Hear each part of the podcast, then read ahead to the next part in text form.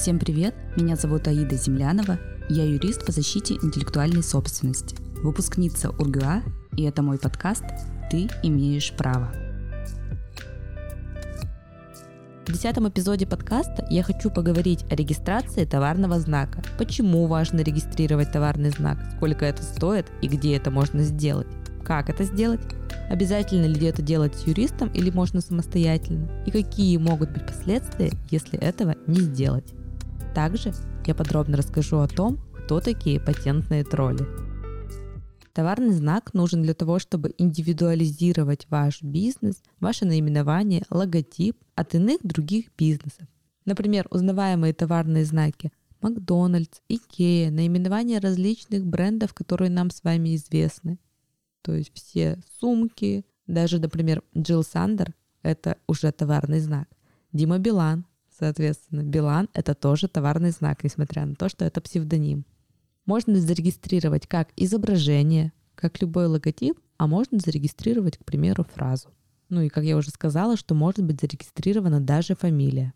Регистрация товарного знака стоит около 26 600 рублей. Это госпошлины при подаче заявки в электронном виде – то есть вы подаете через госуслуги, и вам понадобится электронно-цифровая подпись юридического лица или индивидуального предпринимателя. Сразу хочу сказать, что физические лица, а также самозанятые не могут регистрировать товарные знаки. Соответственно, если у вас есть бренд, и вы еще до сих пор не зарегистрированы в качестве индивидуального предпринимателя, рекомендую начать этим заниматься. Помимо стоимости государственной пошлины, также необходимо обратиться за помощью к юристу. Я рекомендую, чтобы заявку формировал именно специалист, потому что ко мне очень часто обращаются после того, как самостоятельно пытались подать заявку и сэкономить. В итоге это увеличивает время обработки заявки на регистрацию товарного знака. В среднем стоимость юридических услуг юристов и патентных поверенных около 50 тысяч рублей. У меня стоимость заявки и стоимость сопровождения всей процедуры регистрации товарного знака составляет 60 тысяч рублей. Я рекомендую регистрировать товарный знак в самом начале, потому что таким образом вы можете сохранить за собой это наименование и тем самым приобрести право. Соответственно, при взыскании компенсации на средства индивидуализации, то есть на товарный знак компенсации гораздо выше, чем просто при нарушении авторского права. Например, в среднем компенсация за использование товарного знака составляет около 500 тысяч рублей в судебном порядке. В досудебном порядке мне удавалось взыскивать около 100 тысяч рублей. Отправляем претензию в связи с тем, что нарушается право на использование товарного знака, и после этого получаем компенсацию.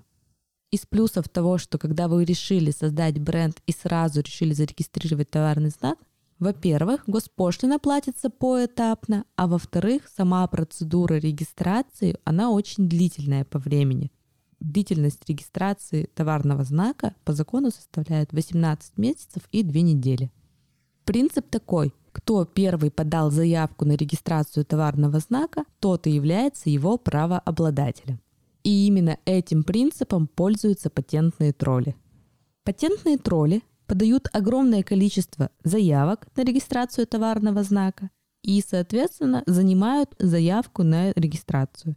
То есть может такое произойти, что вы не успели подать заявку на регистрацию, а патентные тролли уже подали. Да, безусловно, в судебном порядке они еще могут предъявить к вам иск или претензию за незаконное использование товарного знака. И в судебном порядке вам придется потратиться на юриста, чтобы доказать, что патентные тролли фактически не используют данный товарный знак в работе. Очень часто многие бренды забывают о регистрации, думают о том, что вряд ли кто-то возьмет эту, допустим, фамилию. Ну вот был такой случай, Головина бренд, бренд одежды довольно крупный, использовалась фамилия для наименования бренда, при этом товарный знак не был зарегистрирован. Он был зарегистрирован ранее другими людьми. Соответственно, приходится делать ребрендинг, переименование. Это влечет определенные затраты. Как защититься от патентных троллей? Во-первых, регистрировать сразу же товарный знак. Во-вторых, обращаться к юристам, к проверенным специалистам, которые смогут защитить вас, а в дальнейшем взыскать с патентных троллей компенсацию на юридические услуги.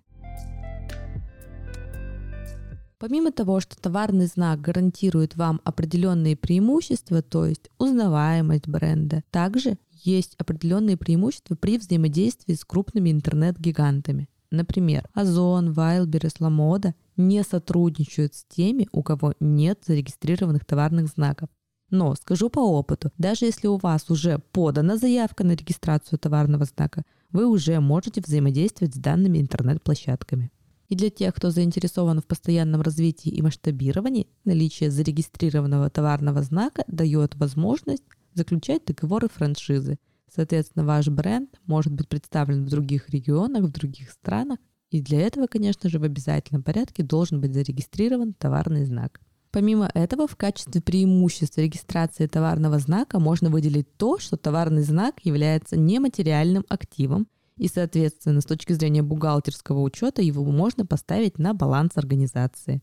И в дальнейшем, если вы запланируете продать эту организацию, стоимость автоматически увеличивается. И последний, какой плюс в качестве регистрации товарного знака хотелось бы отметить, это определенные льготы, фактически возможны льготные условия кредитования в случае, если у вас есть зарегистрированный товарный знак. Также товарный знак можно отдавать в залог. Ну и в завершении хотелось бы порекомендовать всем зарегистрировать свой бренд, свой бизнес не только в налоговой, но и зарегистрировать товарный знак. Помимо тех плюсов, которые я озвучила ранее, регистрация товарного знака позволит вам укрепить положение вашего бренда на рынке. Подписывайтесь на подкаст на Apple Podcast, Spotify CastBox, Google Подкасты, Яндекс.Музыки. Не забывайте оставлять комментарии и ставить звезды подкаста. Записывайтесь ко мне на индивидуальные юридические онлайн и офлайн консультации. Я работаю с доверителями по всей России. Также я провожу правовые бранчи, на которых понятно и доступно в камерной обстановке мы говорим о праве. Ссылка на мои социальные сети будет в описании к этому выпуску. И помните, незнание закона не освобождает от ответственности.